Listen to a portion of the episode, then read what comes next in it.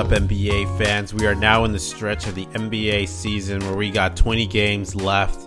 We got teams competing for playoff seeding, teams competing for a play in spot in the tournament post All Star break. Uh, this is where things start getting a little more exciting and a little more suspenseful in some ways, uh, contrary to what we saw in that All Star game and dunk contest. Just giving a little shout out to those events. Probably one of one of the worser dunk contests I've seen, but three point contest was exciting. So, but you know, all that is to say is that we got greener pastures now that we're through that, and now we're headed towards the tail end of the NBA season, and we got our first look at James Harden and Joel Embiid, and we get a few stretch. We got a few games from the Lakers without Anthony Davis. The Brooklyn Nets might get Kevin Durant back.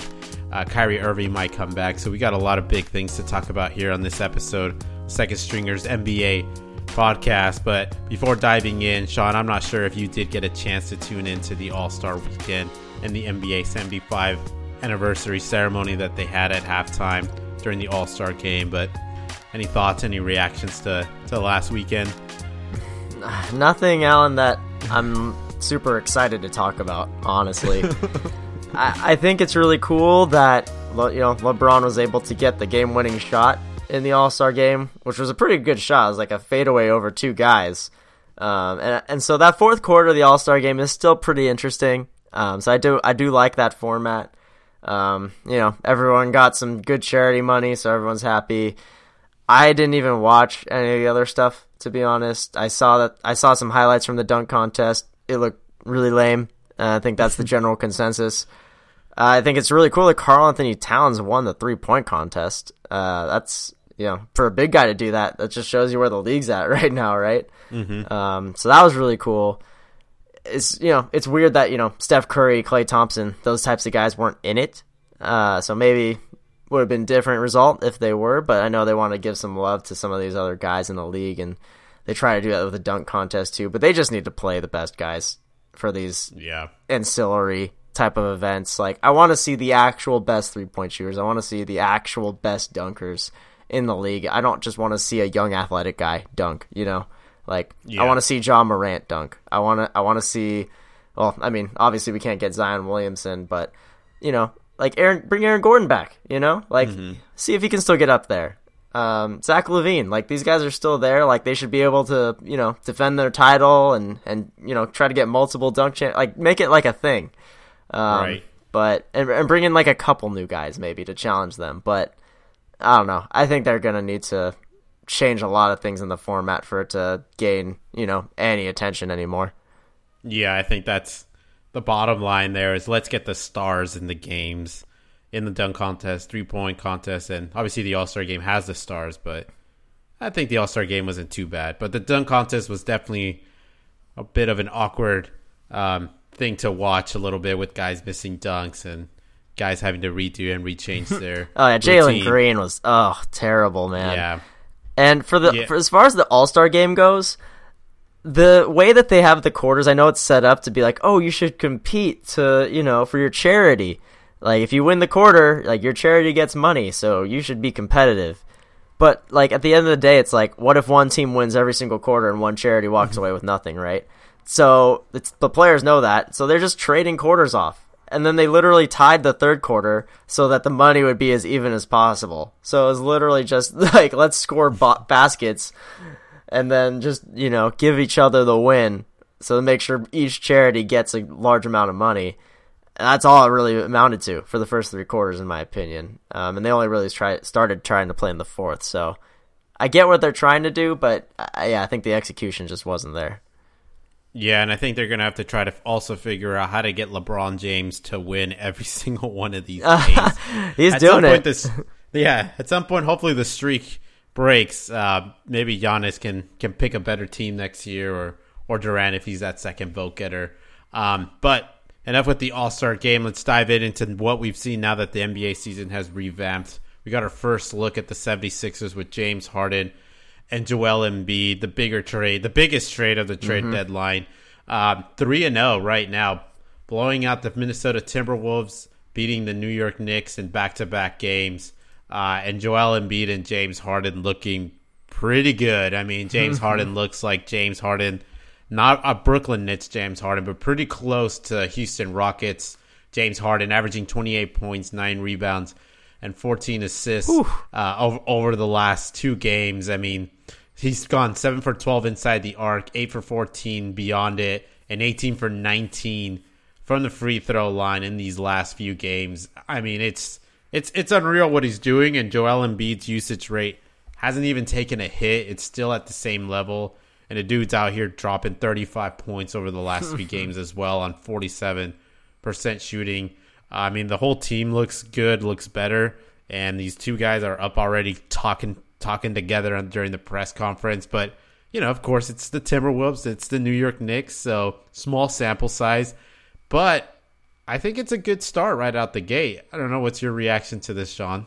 Yeah, I think obviously the the strength of opponents is definitely something to be taken into consideration, but it's very encouraging because they blew out every mm-hmm. single one of these games. Like it was a handy victory, and it, you know you're getting a little bit of that Shaq Kobe vibe now too. With you know with Harden just controlling the the offense and, and Embiid just getting whatever he wants. Uh, but the, I think another interesting too to know is Tyrese Maxey seems to be thriving still. Uh, right. Is a guy that you know Harden takes a lot of this guy's usage, a lot of his ball handling, but dude's been shooting lights out since Harden got there. And I I don't know if it's because Harden's given him some some shooting lessons or or giving him some moves he can use, but that dude's been playing well. And interestingly, it seems like the guy that's losing out a lot, and because Embiid's able to retain his usage and Maxey's still playing well, is Tobias Harris being yeah. the, the, the man out here. Which you know, if Tobias Harris is now your fourth option, and that that's a pretty great team, right? But right. it does make it seem like he's become a little bit uh, not necessary for this offense to thrive now that Harden's there that you don't really need him as that third scorer if Maxey's playing as well as he is. And so you're actually hearing some rumbles around the league that they expect Tobias Harris to be available for trade uh, in the summer. Um, mm-hmm. Whether or not they win the title, I don't know if that's uh, that's a factor, but I, I think that's pretty interesting. But yeah, overall, the 76ers look like you know the championship contender we expect him to be with Harden. Uh, so it's good to see them playing at this level. It's, it's it, I think it's good for the league. It's good for the competition in the East. Yeah, and with these three wins, the 76ers are now on a four-game winning streak, considering their last win before heading to the break. Seven of three over the last ten, and back in the third seed spot with a full game lead on the Milwaukee Bucks. I mean, Tobias Harris. It's interesting to hear him brought up, but yeah, I mean, some of his numbers are down, but I think he's still going to be such a key piece in terms yeah. of when they hit the playoffs. He's just such a good matchup. He's got size, can still knock down the three. Just a good rebounder. I think Doc Rivers is just going to have to do some maneuvering here to get the best utilization out of him, perhaps stagger his minutes and let him roll with the second unit and just punish the second unit of some of these teams. Some of yeah. these lesser these teams that don't quite have the don't quite have the debt and have a guy like that, like the Milwaukee Bucks, um, Miami Heat, or I mean the Bulls are pretty deep, but I think some of these other teams, the Brooklyn Nets, might not have that depth either to combat right. uh, Tobias yeah. Harris. So I think he'll still be a key piece for them when they're going out uh, in the playoffs. But we'll get a pretty good preview of that over the next week as the, the 76ers looking to play the Cavs, the Heat, the Bulls, and the Nets. That's a good stretch a, right there. all, all within a 10 day period. So I think we're going to get a real good preview here of like just how how strong this this team is and how they match up against the better teams in the Eastern Conference. Yeah, so so instant reaction to these first 3 games. Are the 76ers the favorite in your mind to come out of the East? Um it's hard to say a favorite still. Um mm. it, Who is the favorite for you then? It, that even that that question right you don't now think is there so is hard. One, really it seems like we got a couple teams who's who've got a shot. Miami, Miami, obviously number one seed has climbed their way back. Uh, Bam looks good. Uh, Tyler mm-hmm. Herro's back, come back to life. Jimmy Butler's just out there doing his thing. Miami Heat are good. I think the Chicago Bulls are still really good. They lost Lonzo and Caruso, but those guys are going to come back before the playoffs. So there's one there. Can't ever count the Milwaukee Bucks. I think when you have Giannis still doing his thing, and obviously the dark horse now is the Brooklyn Nets at the eight seed.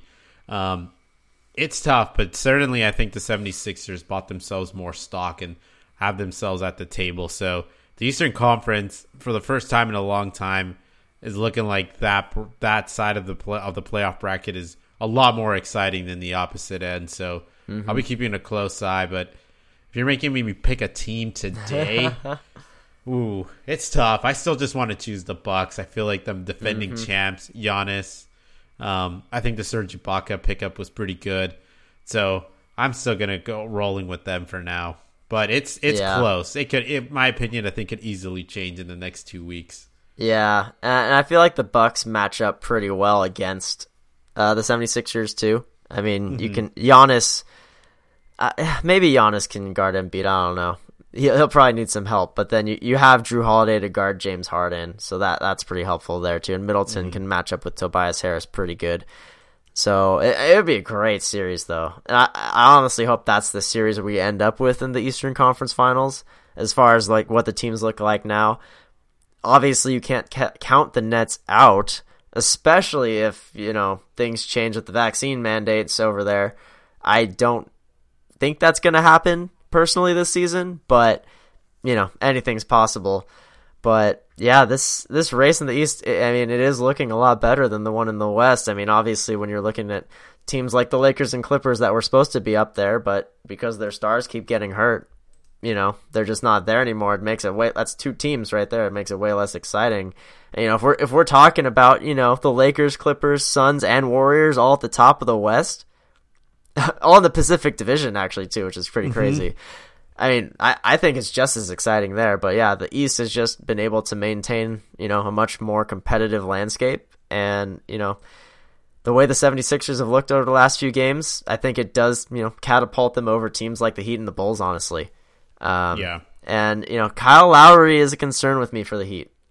If Kyle Lowry can remain healthy and, like, you know, in a good mental health state, I know he's missed a lot of games for personal reasons. Uh, I, I think that they could still match up against the 76ers pretty well. Um, obviously, the Bulls, like, you know, they're up in the air too if DeRozan keeps playing at MVP level. But I, I don't know. Just the proven star power of Harden and Embiid right now, and the fact that we've seen them play together so well right off the bat without really needing any transition time. I don't know. That seems like the makings of something special. Mm-hmm. I I think so. So typically, teams that make it to the NBA Finals, you know, they're usually their their offensive rating, defensive rating are usually in the top top ten, both. Yeah. If not, one of these is usually in that top five range. Mm-hmm. Uh, the, the 76ers right now are ninth in defensive rating, 13th in offensive rating. So I definitely expect that 13 to go mm-hmm. within the top 10 with James. Oh yeah, somebody like James Harden. So slowly but surely, this the 76ers team is starting to have that makeup of a team that usually makes the NBA finals. But, you know, they've got other teams in there who have who also are checking off those boxes. So it, it's going to be an exciting stretch here to see see where this goes, and I think we'll have a better idea after this next after this next week. Yeah, I'm so excited for playoffs, man. I I just oh, it's so close, a month and a half away. That's wild. Yeah, yeah. So gearing up, kind of staying east and kind of staying west. We got to obviously bring up the Lakers with what what's been happening. of course we do, right? Yeah, we can't but, not talk about them. But we got to put it in a different in a different phrasing. So this has got this has to be the way we phrase this. Who mm. who do we think now as we're heading towards you know the basically the back end of the year now of the regular season has a chance of making a greater of making an impact overall in the playoff picture? The Nets or the Lakers? The Nets are three and seven and officially in the eighth seed with a half game lead on the Hornets, who are trailing them in the ninth seed. Ben Simmons is week to week, unknown when he's coming back, back soreness. Uh, but they do have Kevin Durant potentially coming back. The Lakers, on the other hand, also three for seven in the ninth seed, uh, well out of the picture for the for the seven for the eight seed, four and a half games behind the Clippers. And we got Anthony Davis, who will potentially be re- reevaluated in four weeks. Currently in week three, though. Uh, and you have Davis. I mean, you have Westbrook and James just not really finding chemistry, and Frank Vogel throwing out lineups with with Stanley Johnson and Oof. Lakers bringing on 35 year old DJ Augustin. and signing on a couple two way contract guys. At least they waived DeAndre Jordan, right? Yeah, and waiving DeAndre Jordan. Finally. Yeah, these two teams obviously in sh- a bit in shambles. Ky- uh, with this, without even mentioning Kyrie Irving, who may also have a light at the end of the tunnel here, potentially being able to play more games. But yeah, Sean, who are you feeling like may actually have an impact this year? The two favorites heading into this year. Yeah, seriously. Uh, this is a very easy question for me, and I'm sorry, but it's the Nets. Yeah, Yeah, I, I mean, just even taking seeding into account at this point, the Nets only have to win one game to make the playoffs. The Lakers have to win 2 mm-hmm. And Kevin Durant is supposed to come back tomorrow, which is really big for this team. And we don't know when Anthony Davis is coming back for the Lakers. The real evaluation, I mean, that's no guarantee on when he's coming back. It could take him even much longer. Maybe we don't even see him until like right before April and I I remember seeing a, a number where the Nets are actually a positive net rating of plus 10 when just Kevin Durant was on the floor for them. No James Harden, no Kyrie Irving. So Kevin Durant by himself can make a huge impact for this team in, you know, the 35 minutes a game that he plays versus the Lakers who have two stars there and still can't get it done. And so with the Nets able to at least hang on to the eighth seed while Kevin Durant's been away, I think it's going to be very easy for them to at least retain that eighth seed and potentially get into like the seven or the six seed. And granted, you got some pretty hot teams there with the Raptors and the Celtics ahead of you, but I I have a good feeling that the Nets can hold on and start winning some games now that you get Kevin Durant back. I think he by himself is just the biggest reason that uh, the Nets are still a threat. yeah. So current state, you'd have Nets having to beat the Hornets just once. Clippers, Lakers having to beat the Cl- Lakers having to beat the Clippers twice. And or no, so um, they'd have to beat the right now the Pelicans and then the Clippers or the Wolves, right? all for the play-in. For Is the play-in. is? Yeah, Is- Mhm. you play. it- Yeah, the nine seed plays the ten seed, and whoever wins that gets to play the seven or eight seed um, that Oh, lost. got it. Yeah, Yeah, got it, got it. Yeah, and and here's an interesting dilemma too for the Lakers is, or more so for the Pelicans. So the Pelicans right now actually have the Lakers pick for this year. Hmm. So the Pelicans will get the Laker pick if if it falls. So they will get the If the it's top 10. pick if it's top ten, right? which So would mean they'd have to miss the do- playoffs, right? hmm Exactly. So the Pelicans are actually are incentivized to continue trying to beat the Lakers. to Oh pass yeah, definitely. push them down, push them further down. Yeah, as if they needed more reason than the fact that they took Anthony Davis from them. you know. Um, yeah, But still, yeah, top tens even still like the Lakers are more likely to be what like twelve or thirteen if they miss the playoffs. So Mm-hmm. Yeah. still not the best odds, but oh man, imagine if that was a uh, if that's a lucky lottery pick right there. That that could be big time. if it falls into tenth to, to the tenth spot. But mm-hmm. yeah, back back to the original question: Who has a greater chance of making an impact in the playoffs? Here is, yeah, I got you. Got to go with the Nets just because I think the news of Kevin Durant coming back completely changes the game. The Lakers, we have LeBron James playing at an absurd level. Westbrook, I'm not sure you can really call him a star at this point. Career lows across the board, um, and just not able to be impactful for very impactful for the Lakers in terms of games. You got Malik Monk, Stanley Johnson having more of an impact there in that Dallas game. Almost bring well, not Malik Monk down the stretch really, but Stanley Johnson hitting a ridiculous couple threes, and LeBron also going into LeBron cheat, cheat code mode. um, just not being able to push to beat any of these teams and losing awful games against the Pelicans, uh, blown out by them, losing a close one to the Clippers, and losing another close one to the Mavericks, where it feels like they need to pull in soul and body to get back into these games. Um, so if Davis comes back at the most optimistic timeline, they got 16 games left to play.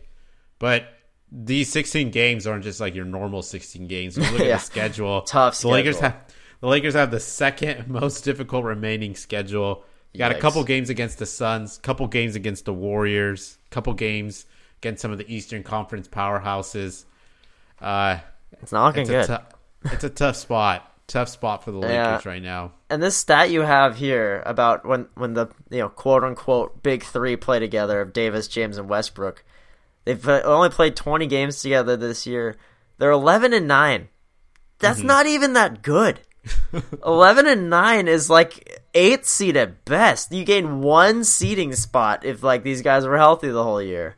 Like eleven and nine, really? Like that's that's so underwhelming. Right. It, it, it's it's a desperate situation. Hence the the the the signings that are coming on board. The the roster waving. Oh yeah, of, yeah. uh, DJ Augustin Jordan. and and what, Wenyen Gabriel is that that Right. the other guy? I yeah. Yeah. these are weird, very very like random. Yeah, what'd you say? DJ Augustin's thirty five years old. Just Yeah, like, are you trying to just get old guys now? Like, like we already know you guys are old. You don't have to keep proving it. Mm-hmm.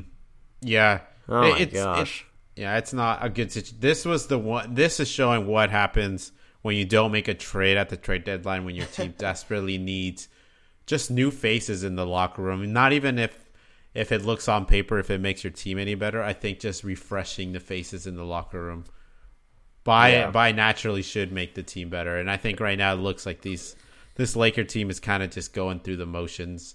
I mean, they Um, need some energy guys in there, you know, mm-hmm. like a like a Montrezl Harrell type. You know, you need someone to, you know, like you said, be a spark plug uh, off the bench and be a locker room guy.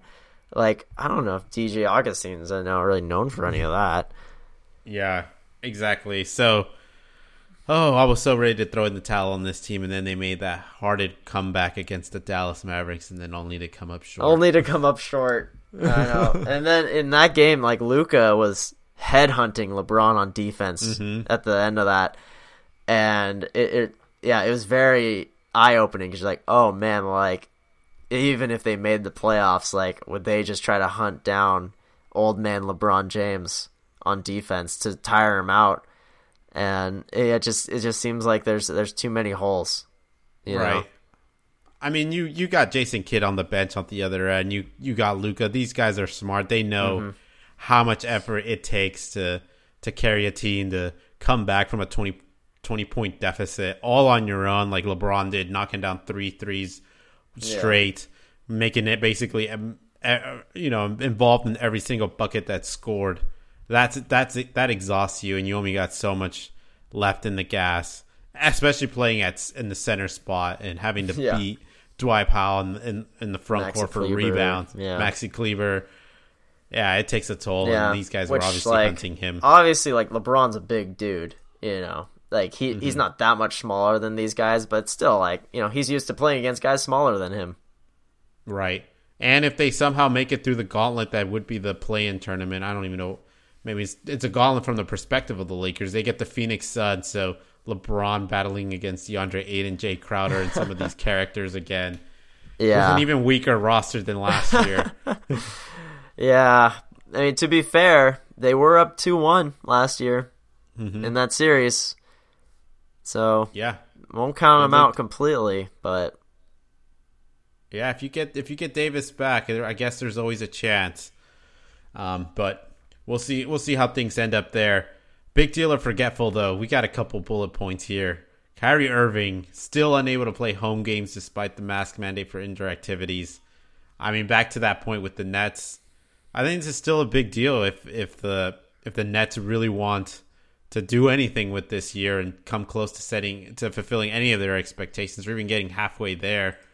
Uh, they're going to need all, all the weapons they can if they're going to be in the eight seed going up against Miami in that first round. So yeah. not having Kyrie in two of those games right off the bat, that's that's a tough blow. Oh, especially heading down this stretch to even maintain that eight seed. Yeah, I I agree. I think this is a big deal. Still, I mean, this the when this news report first broke, it's like, oh, like New York's not gonna have any more restrictions. Kyrie can play, but then the mayor's like, well, no, actually, mm-hmm. he still can't play. I want him to play.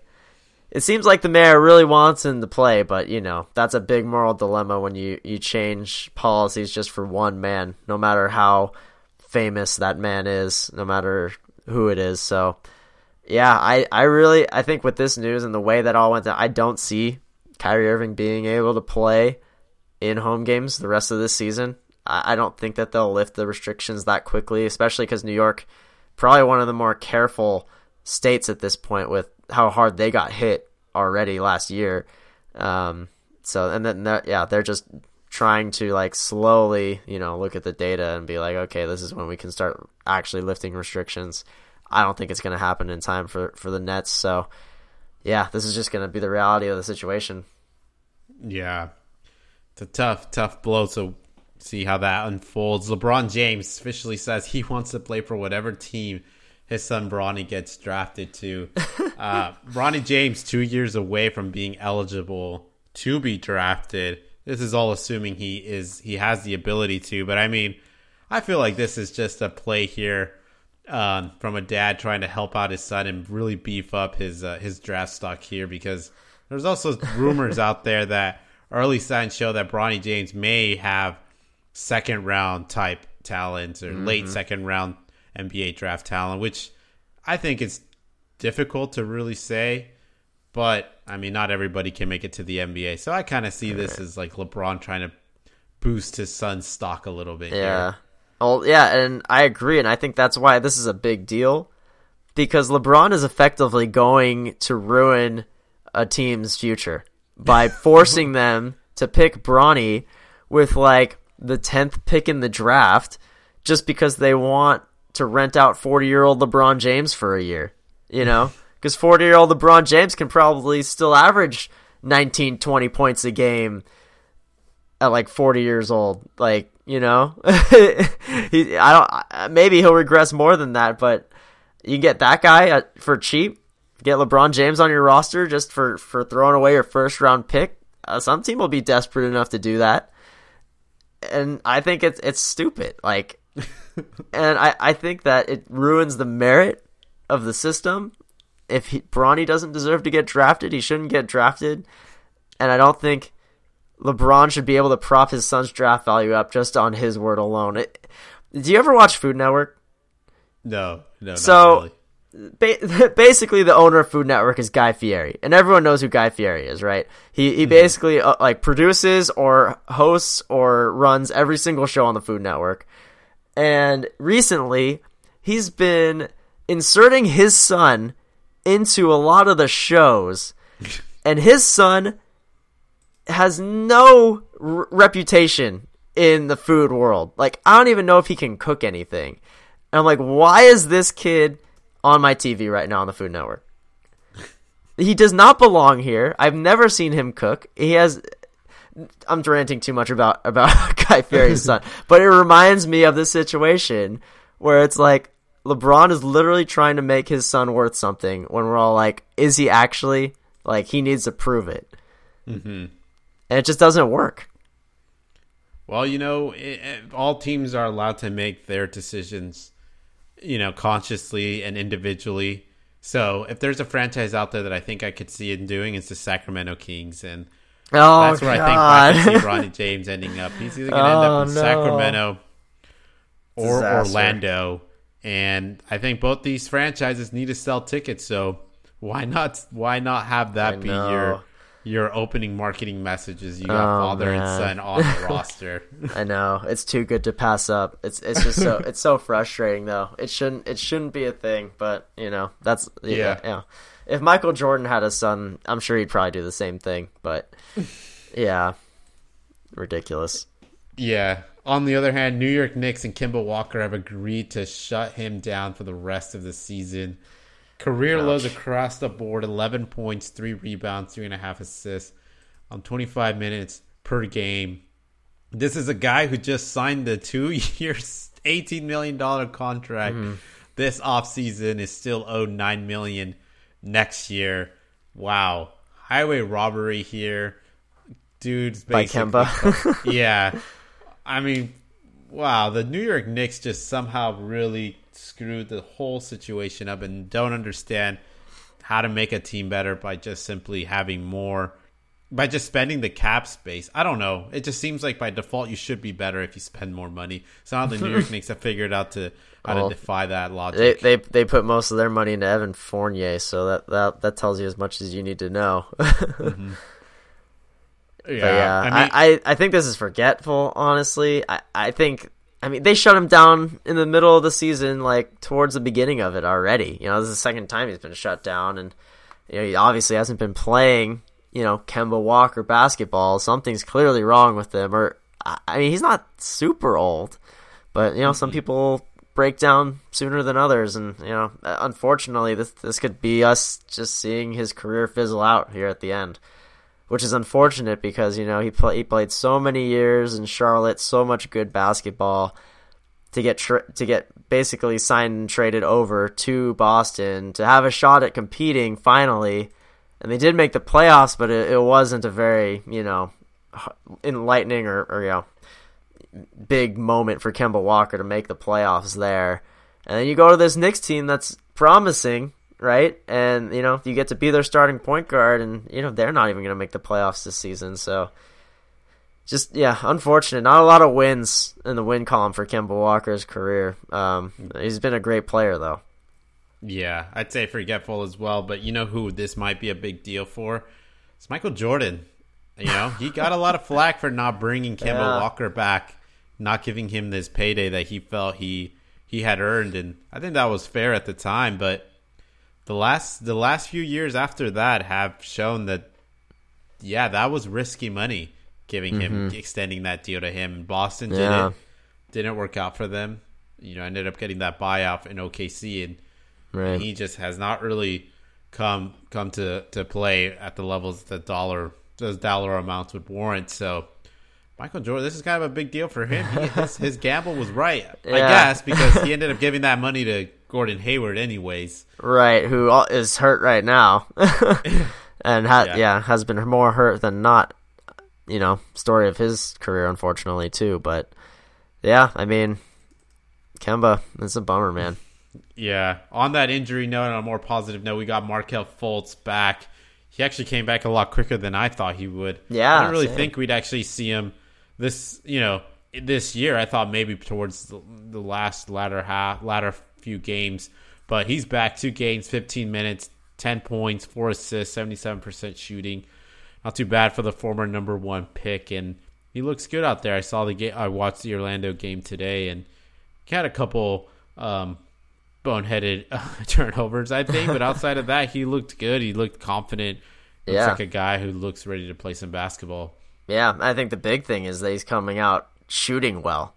And, you know, obviously he's not going to continue seventy-seven percent from the field, but you know that was always the concern with him before was that shoulder injury, and then Right. that was affecting his shot. But it seems like he's figured something out at least to where he can shoot pretty well. So this is a big deal. Like we could start seeing a little bit of resurgence here. I mean, he's only played fifteen minutes a game so far if he can get up to 30 minutes a game and you know that's it's going to make that backcourt very interesting because you know Cole Anthony and Jalen Suggs have been kind of holding it down. If Markelle Fultz keeps playing good basketball, you're going to have to figure out a way to get him 30 minutes too. Um, so yeah, could could make for an interesting little competition going into next season for these guys. Yeah, you also have R.J. Hampton who put together Yeah. some good games throughout the year, and you have uh, what's the what's the kid the the the Franz Wagner Franz Wagner. as Oh, he's he's not too. he's not a guard though. He's like a he's like a small forward, I think. I guess he's more of a small. Yeah, he's more. Of a Yeah. sm- Yeah, you, you got to make minutes for Gary Harris though, right? yeah, what's the point? Why didn't you buy this guy? Why do you still have him on, on Uh, the roster? Uh, I I I uh, got one more big deal or forgetful for you. I just thought of it. Isaiah Thomas Oh, Isaiah getting the Thomas getting ten day 10 contract with the Hornets. You see a stat line from today. I did not. So he's a, he was able to fit in uh, 14 minutes, four of 11 shooting, 10 points, five rebounds, three assists, two steals. Not too bad. Pretty they, solid. They lost. They no, lose? they uh no they won handily. I think he probably got some garbage time. Um, they beat Yeah. the Cavaliers by like 20. I'll say it's a big Um, deal for this guy. I mean, this Yeah. dude has not quit. He's he's still trying to p- peg his head into the NBA for good reason. I think he loves the game, so I think it's a big deal. I'll, I'll give it a big deal for him. he he's earned his his his uh his chance to get back into the league. I think I saw the first three or the last three games that he played in the G League. He is averaging like 41 points a game or something ridiculous. So he's hungry for sure. Yeah. oh yeah. Um, we'll see. Maybe that extends for a larger deal for the Hornets, but um, we'll see how that goes. As far as injuries in the league right now, we got Anthony Davis is still out. He's in. We're in week three of his original four week timeline for a reevaluation, and no word on Paul George. Mm. His MRI results were supposed to come back February twenty fourth. Re- results, I guess, inconclusive. No real information being shared.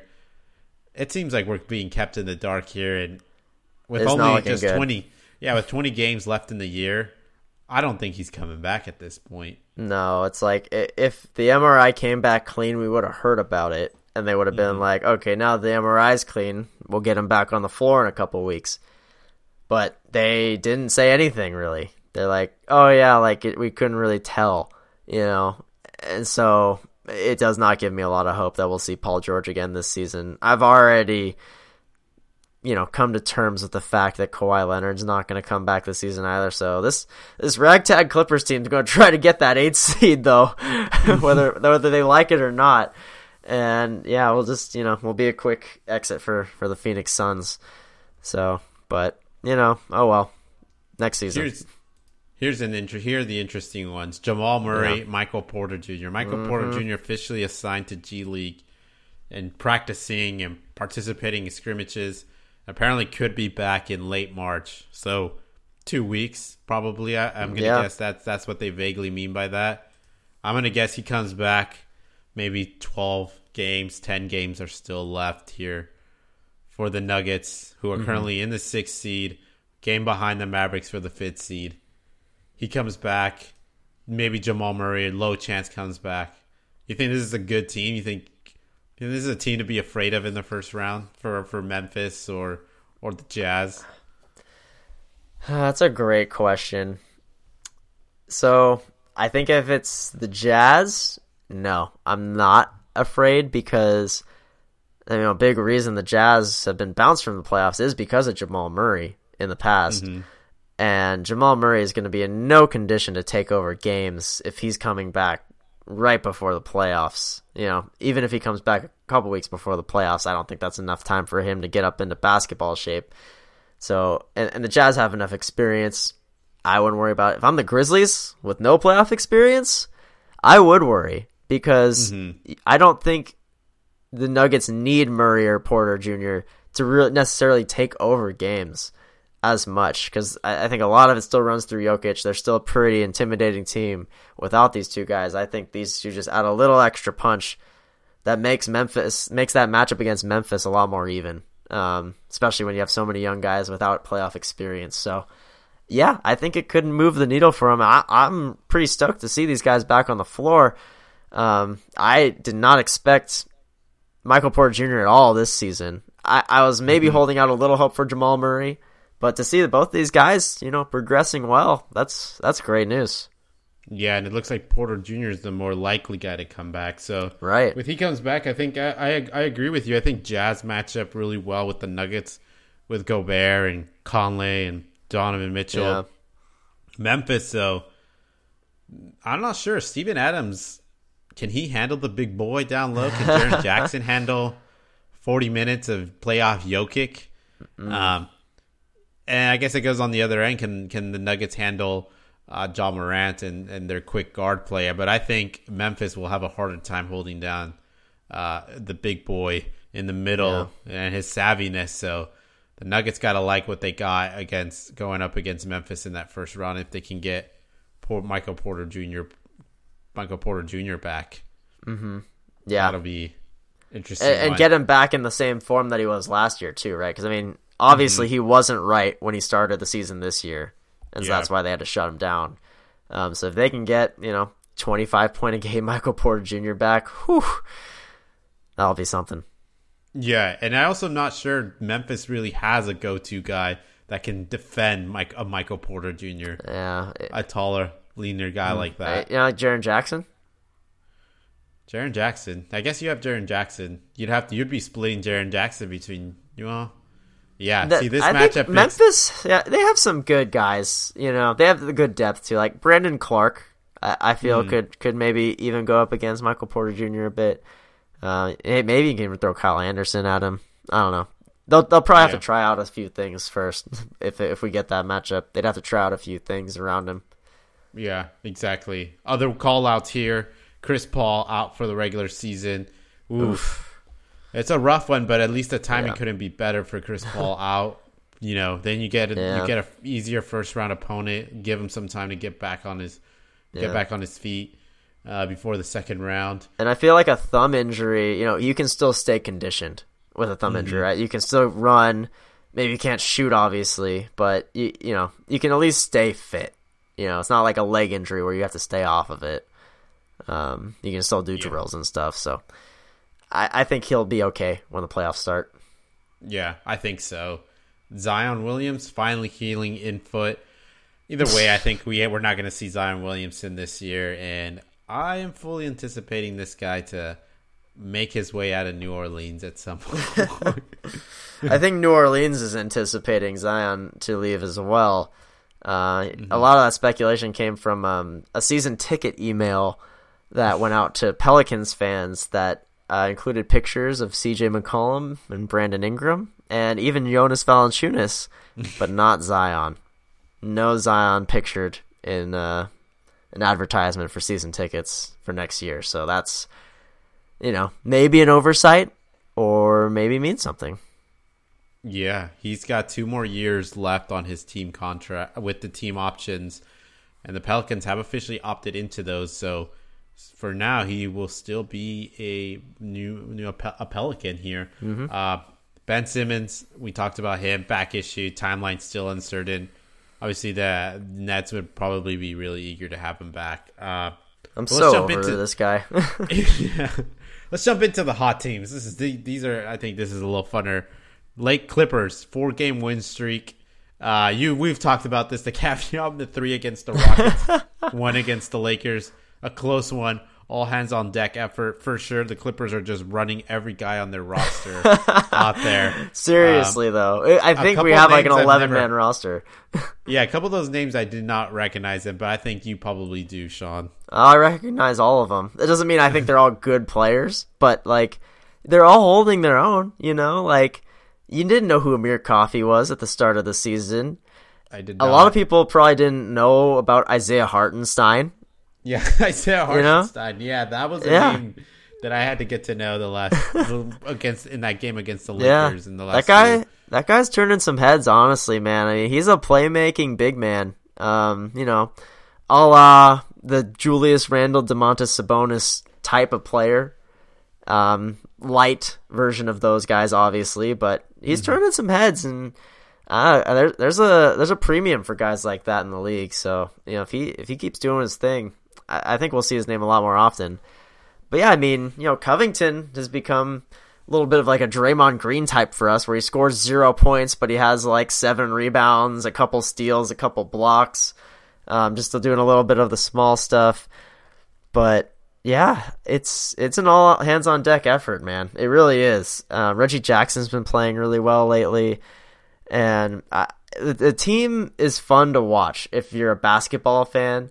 If you're a casual fan, you you probably don't care at all because there's Yeah. no one there's no one that cool, right? but it's getting the job done, man. We have a winning record this year. Something I would not have dreamed of if Paul George and Kawhi Leonard were out. Let alone Norman Powell. We don't even Yeah, have Norman, Norman Powell. Like, oh man. That's oh yeah, that I can't believe the bad luck there, but yeah, this should have been a throwaway season, but in typical Clipper fashion, as of late, I guess, when we're supposed to be, you know, tanking and not being so good, we're still hanging on to, you know, top eight seed in the West. Pretty awesome. Yeah, you got Luke Kennard shooting forty four percent from three. Marcus Mo- Marcus Morris sixteen points a game, thirty nine percent from three, 40 almost forty five percent from the field. So you're getting your money's worth finally from these two guys. Yeah, a little bit. Uh, Kennard's still pretty inconsistent. I think he, I think last game he only had like four points, but yeah, it's just you know Ty Lue is has proven he's he's coaching these guys well, man. A lot of credit Yeah. to him. Yeah, solid, solid coaching effort. The Boston Celtics have won eight of eight of their last ten, and have now climbed their way back from the ninth seed at one point this year back into the fifth seed, and they are in the conversation again. Man, this Boston Celtic core is back in the conversation for potentially making some noise and being a dark horse in the Eastern Conference race. Uh, I think the Eastern Conference race is still too deep for these guys, but second round seems doable. And Yeah. Robert Williams is on the floor doing his thing. Marcus Smart is back, and uh, Al Horford is having a resurgence here. Um, yeah, the Boston Celtics are, are pretty impressive here with what they're doing. And Derrick White, Derrick White, the Derrick trade they White, made. that was that was a very sneaky good acquisition they made there. And I I wasn't even aware the Spurs were willing to part with Derrick White. I thought he was Mm-hmm. pretty pretty damn good player to just give away for Josh Richardson, just some throwaway contract. But no, I guess they have so many guards there they didn't even know what to do with them all. Um, but yeah, great pickup here for the Celtics to get Derrick White. They needed a sixth man. They their bench was weak. I mean, they had some hope for Payton Pritchard. Grant Williams showed some flashes. None of them really panned out. And Dennis Schroeder didn't pan out, obviously, so they got rid of him. But having such a solid quality player in Derrick White out of the San Antonio Spurs system, so you know he knows his stuff. He's been with Popovich for a few years now. I think it, it's done wonders to to really fill in a lot of gaps for this roster, and the defense is great. Uh, we're seeing the defense actually being a big part of why the Celtics have the best points differential in the East on the full season um, at a net rating of plus five point four, um, which is better than you know the Bucks, better than the Sixers, Bulls, Heat, all of them. Which I, I think is a pretty big accomplishment. It shows that the Celtics are putting themselves at least in the conversation to contend against these teams in a seven game playoff series. Do I feel like they have enough to win the title? No, I still don't. Jayson Tatum still isn't a superstar in my mind. I think he's still a star. Um, and Jaylen Brown, same way, still just like maybe a top 25 player at best. Um, they're great players, but they're just not enough, I think, to, to match up against the star power of some of these other teams in the East. Um, doing for as far as the regular season goes, I think it's very good. Um, but I just, yeah, not quite enough, I think, to to compete at that higher level. Yeah, I agree. And this, I mean, held to this team though, it's like they've been able to maintain their effort despite falling up and down the standings and they're second in defensive rating. I know you rattled out some stats in terms of point differential, but that's the story there. Is this team is is gritty and they put it on the floor and they defend you well and they're coach well on the defensive end. On the offensive end, they are in the bottom. They were they are 16th out of 30, so slightly on that 50th percentile line. Um, but Derrick White should help boost that, I think, to to close the year off. So they're checking the boxes off in terms of being top five in a in a category, but just not having that offensive punch though is going to hurt them. I think mm-hmm. in the seven game series, and that strong defense I think could help them sneak into the second round. But they have no. I don't think they have a real Yeah. shot at the Eastern I mean, Conference Finals. Yeah, they they're gonna have to knock off a juggernaut of some sort mm-hmm. because where they're at right now, you're you're gonna be facing one of the Heat, Bulls, Bucks, or Sixers. You know, Right. like there there's no other options at this point. If you're the Celtics, you're gonna have to face one of them. All those guys are title contenders, so even getting to the second round, I think, will be still a huge feat for this team, despite how well they're playing now. Um, but you know, hats off to him. I think you know Ime Udoka's had a roller coaster of a first year as a head coach. I mean, a lot of people were questioning whether he was fit for the job. You know, first half of the season, but the way he's been able to help turn this team around, I think he silenced a lot of the doubters. Yeah, I got to think there was a lot of turmoil and emotions at se- several parts during the year with this team. I mean, it's just been an ongoing core who have experienced going to the Eastern Conference Finals and being a Yeah. game away from the finals to not making the playoffs to being out of the playoff picture this year, feeling like they got the pieces to, to make a to make a good to good run and and it felt like they were really falling off at certain points this year, but they they they got themselves back on the right roller coaster. So see where it goes. Um, sinking teams though. Uh, New York Knicks six game losing streak, four and a half games out of the play, and we talked about it. They got smoked by the 76ers twice this week. Um, man, Julius Randle heisting the, the New York Knicks. he is nowhere close to who he was last year. Last year, I mean, it was like no doubt this guy's an All NBA player at the end of this year. Yeah, this year it's deserved. didn't wasn't even close to All Star consideration. Um, his field goal percentages across the board are, are below below what they were last year. I mean, dude's still doing doing his thing in terms of usage rate. Uh, Tom Thibodeau's still giving this guy a lot of shots in terms to do his to, you know, to get himself back up there, but it's just not there. It looks like RJ Barrett is the best player on this team Oh. now. That that's not saying a lot either. Yeah, it's not saying a lot. But yeah, I mean, forty-one percent three-point shooter for for Randle on over five attempts last year. He's only shooting thirty percent from three this year on the same amount of attempts. I don't understand it. I really Yeah. don't. Unless I mean, the only thing I can point to is this dude just burned out in one season. He, I mean, he he did have the highest minutes per game last year, and I don't think he missed a single game. Maybe he missed a couple. I don't really know. He didn't Yeah, miss so very he, many. He led the league in minutes per game and total minutes And in total the regular minutes, season. yeah. Like Yeah. the volume was a big significant gap. Right, and so uh, maybe that played a part, but like he's not an old guy, so may, I you would have thought you could hold on to it for more than one season, right? I mean, but yeah, I d there's just nothing else I can point to, to. Like maybe his work ethic just went down when he like you know felt like he'd reached the top of his game, and he's like, oh, I don't need to work as hard for it anymore, as hard as I worked last season. Like, oh, I, you know, all all haze in the barn type of situation, but yeah, something something is not right with Julius Randle, and I don't know if it's you know the change in personnel. Like maybe he's not driving as well with Evan Fournier versus Reggie Bullock.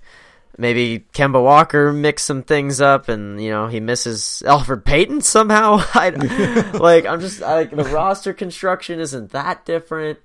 You know he still has the usage, like you said the defense is worse too. I just I I don't know why he's playing so much worse. I really don't get it.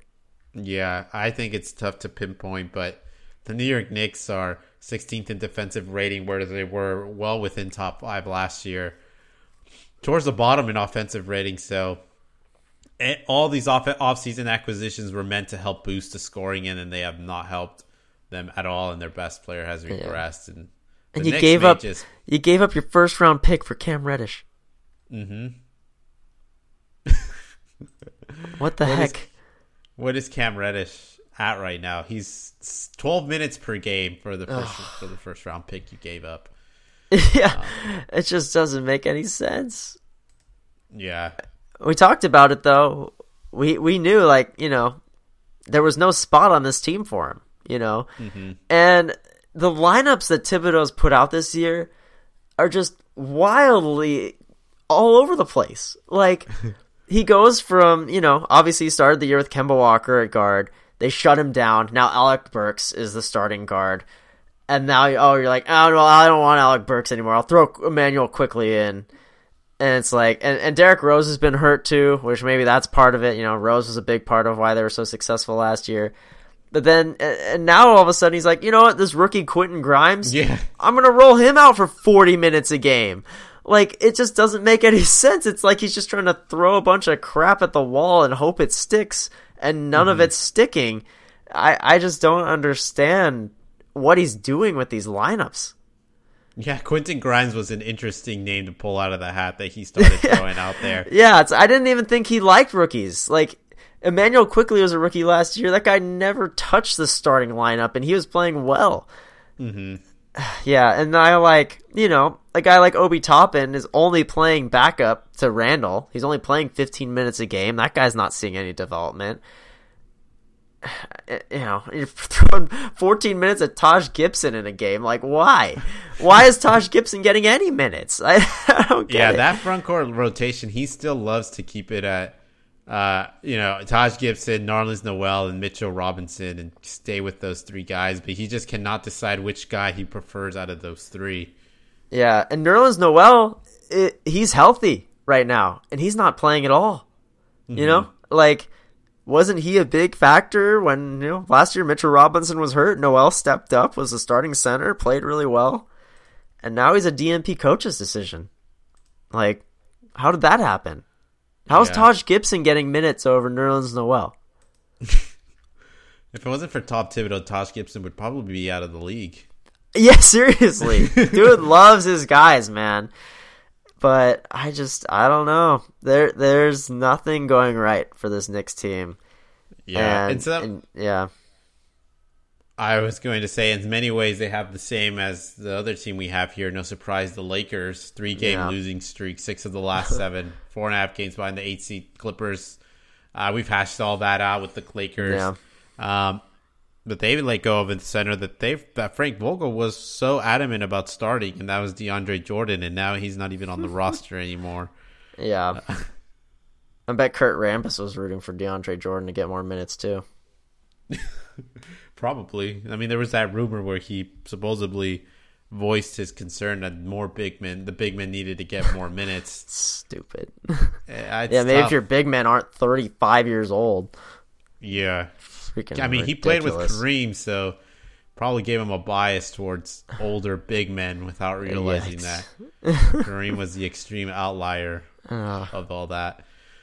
Um, Yeah, so Cool. bad. Shout out to the Kings for being still 13th in the West after getting Sabonis too. I, I feel like they need an honorary mention in this section because they have not made any improvements. Like the trade, the trade has been nothing but bad for them so far. Shout out to Yeah. them again. Great moves. Sabonis is out there doing his thing, though. He's still putting up big numbers, but the overall team is just lackluster. Yeah, Um, and the Kings effectively killed Richaun Holmes' career by bringing him in too. So there's that. Yeah. Uh, maybe a shout out to the in terms of hot teams to the the Houston Rockets. They had two games they almost won. they all that counts. they pushed the Utah Jazz into overtime today, and Oh my god. they were they had the lead in overtime at one point uh, before Garrison Mathews threw it away, and they um, they had the lead against the Clippers in closing minutes almost. So they almost won those those games. So I mean, maybe if we're gonna do them that, I'm I'm gonna shout out the Thunder for uh, beating the Nuggets tonight. That's a big win. That's, That's a that's big win. yeah.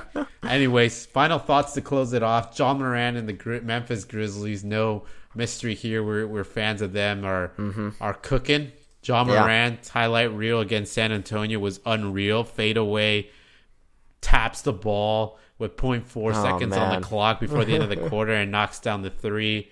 Then takes, I think, Jakob Poeltl or one of the Yeah, San he Antonio posterized Spurs Poeltl. Yeah, to the oh that was an unreal dunk to the clinic um dude that's is crazy. This this dude almost like had to sit out a game because he had like that hip injury, like a hip pointer Mm-hmm. injury. I think it was against the Timberwolves or something. And then he comes back and he, he performs like this. You know, Yeah. yeah. This this guy is an absolute animal right now, and you know he he continues to accentuate the his history repeats itself with uh, Zion going number one, him going number 2 Mm-hmm. Uh, you're just the, the Greg Oden Kevin Durant comparisons are going to continue for a while at this rate. yeah it, it's sad to say you'd hope that instead we would have gotten you know the best one-two combo picks of picks that we've ever seen Yeah. uh but instead we got one guy living it up but Ja Morant 46 points against Chicago and 52 points against the Spurs you know we mentioned those two highlights unreal. Seventy three percent shooting against the San Antonio Spurs. Did they even try to Yeah. put a hand up? Well, I I- guess if I you're just- dunking the ball the whole time, Isn't Dejounte. Murray supposed to be good at defense too? Like, Yeah, oh exactly. man, Yeah, Ja. I think he now owns four of the top six um, franchise most points in a game for uh, uh, the Memphis Grizzlies franchise. Like, I think I Mike think- Mike Miller's got one in there randomly because he made a bunch of threes, and then uh, Pau Gasol has one, and then the other four top points per game is Ja Morant. No surprise there. I, I I've been meaning to look this up too, but I got to think at the end of this year he's got to have sold more jerseys than any other Memphis player. Yeah, ever. most lucrative Memphis Grizzlies player ever. I I I think he he probably has surpassed Pau Gasol on like a per season basis Yeah. at this point. I also wouldn't be surprised if there's a random name in there like Tony Allen sold the second most jerseys or something. No, I like bet that. it's I bet it's Mike Conley. Come on. Yeah, Mike Conley. Yeah. Yeah, that makes sense. I gotta look it up, but I gotta think he's number one there. Yeah. But anyways, the the point I wanted to make here, final thoughts. Mm-hmm. Ja Morant, Grizzlies are cooking. I can't wait to see them in the playoffs Yeah. and what they're gonna do this year against whoever they, they play against in the first round. And and right now it looks like they may be headed towards a second round matchup with the Warriors, which I think is gonna be a heck of a Ooh. show too. Um, but next year, this team could actually be even better. As scary as that Mm-hmm. may sound, is they have they could potentially get the Lakers first round pick if it falls outside of the top 10. So Mm-hmm. they're probably rooting for the Lakers to make this play in tournament because they can get their hands on their Yeah. pick. Yeah. Um, or or to barely miss it and then get like, you know, the 11th or 12th pick. yeah, you get the tail end of the lottery there. Yeah, they also have their own pick, and they're going to get Utah's first rounder. Utah's first rounder is one through six protected, but So I think Utah's it. Yeah. Yeah, Utah's clearly going to fall out of that. And they're also looking to have 15 to 20 million dollars in cap space next year. This is with even Steven Adams, Adams' contract still on the books and Jaren Jackson's uh, big payday also coming into play next year. They'll still have Yeah. all this cap space to make their team even better. So it's a good time to be a Memphis Grizzly fan or a Grizzlies bandwagon fan, which I'm going to ex- Uh, you, say. you've liked probably Memphis have. for a while. I, I'll, I'll give you more than a bandwagon credit there. yeah, I have. I Yeah. have. I, I like this team, so I, I'm excited to see what this team can do. And next year will be even be slightly even scarier to see what they they put together Yeah. during the summer. Yeah, and not to discount the fact that you know they're still in it this year. Who knows what they can do in the playoffs? I mean, we saw a small taste of playoff Ja Morant last year uh, when you know they they got swept by the Jazz in that first round. But I have a feeling that will not happen again this year. I think they'll perform much better. Um, and yeah, it'll, it'll be very exciting. I, I think playoff Ja Morant's gonna be something else to behold. Um, you know, Donovan Mitchell level versus Jamal Murray level type of type of playoff uh, intensity that we'll get out of this team. Yeah, that's gonna be a good one. Well, thanks everybody for tuning in, and have a great week. Yes, sir. Have a good week, everyone.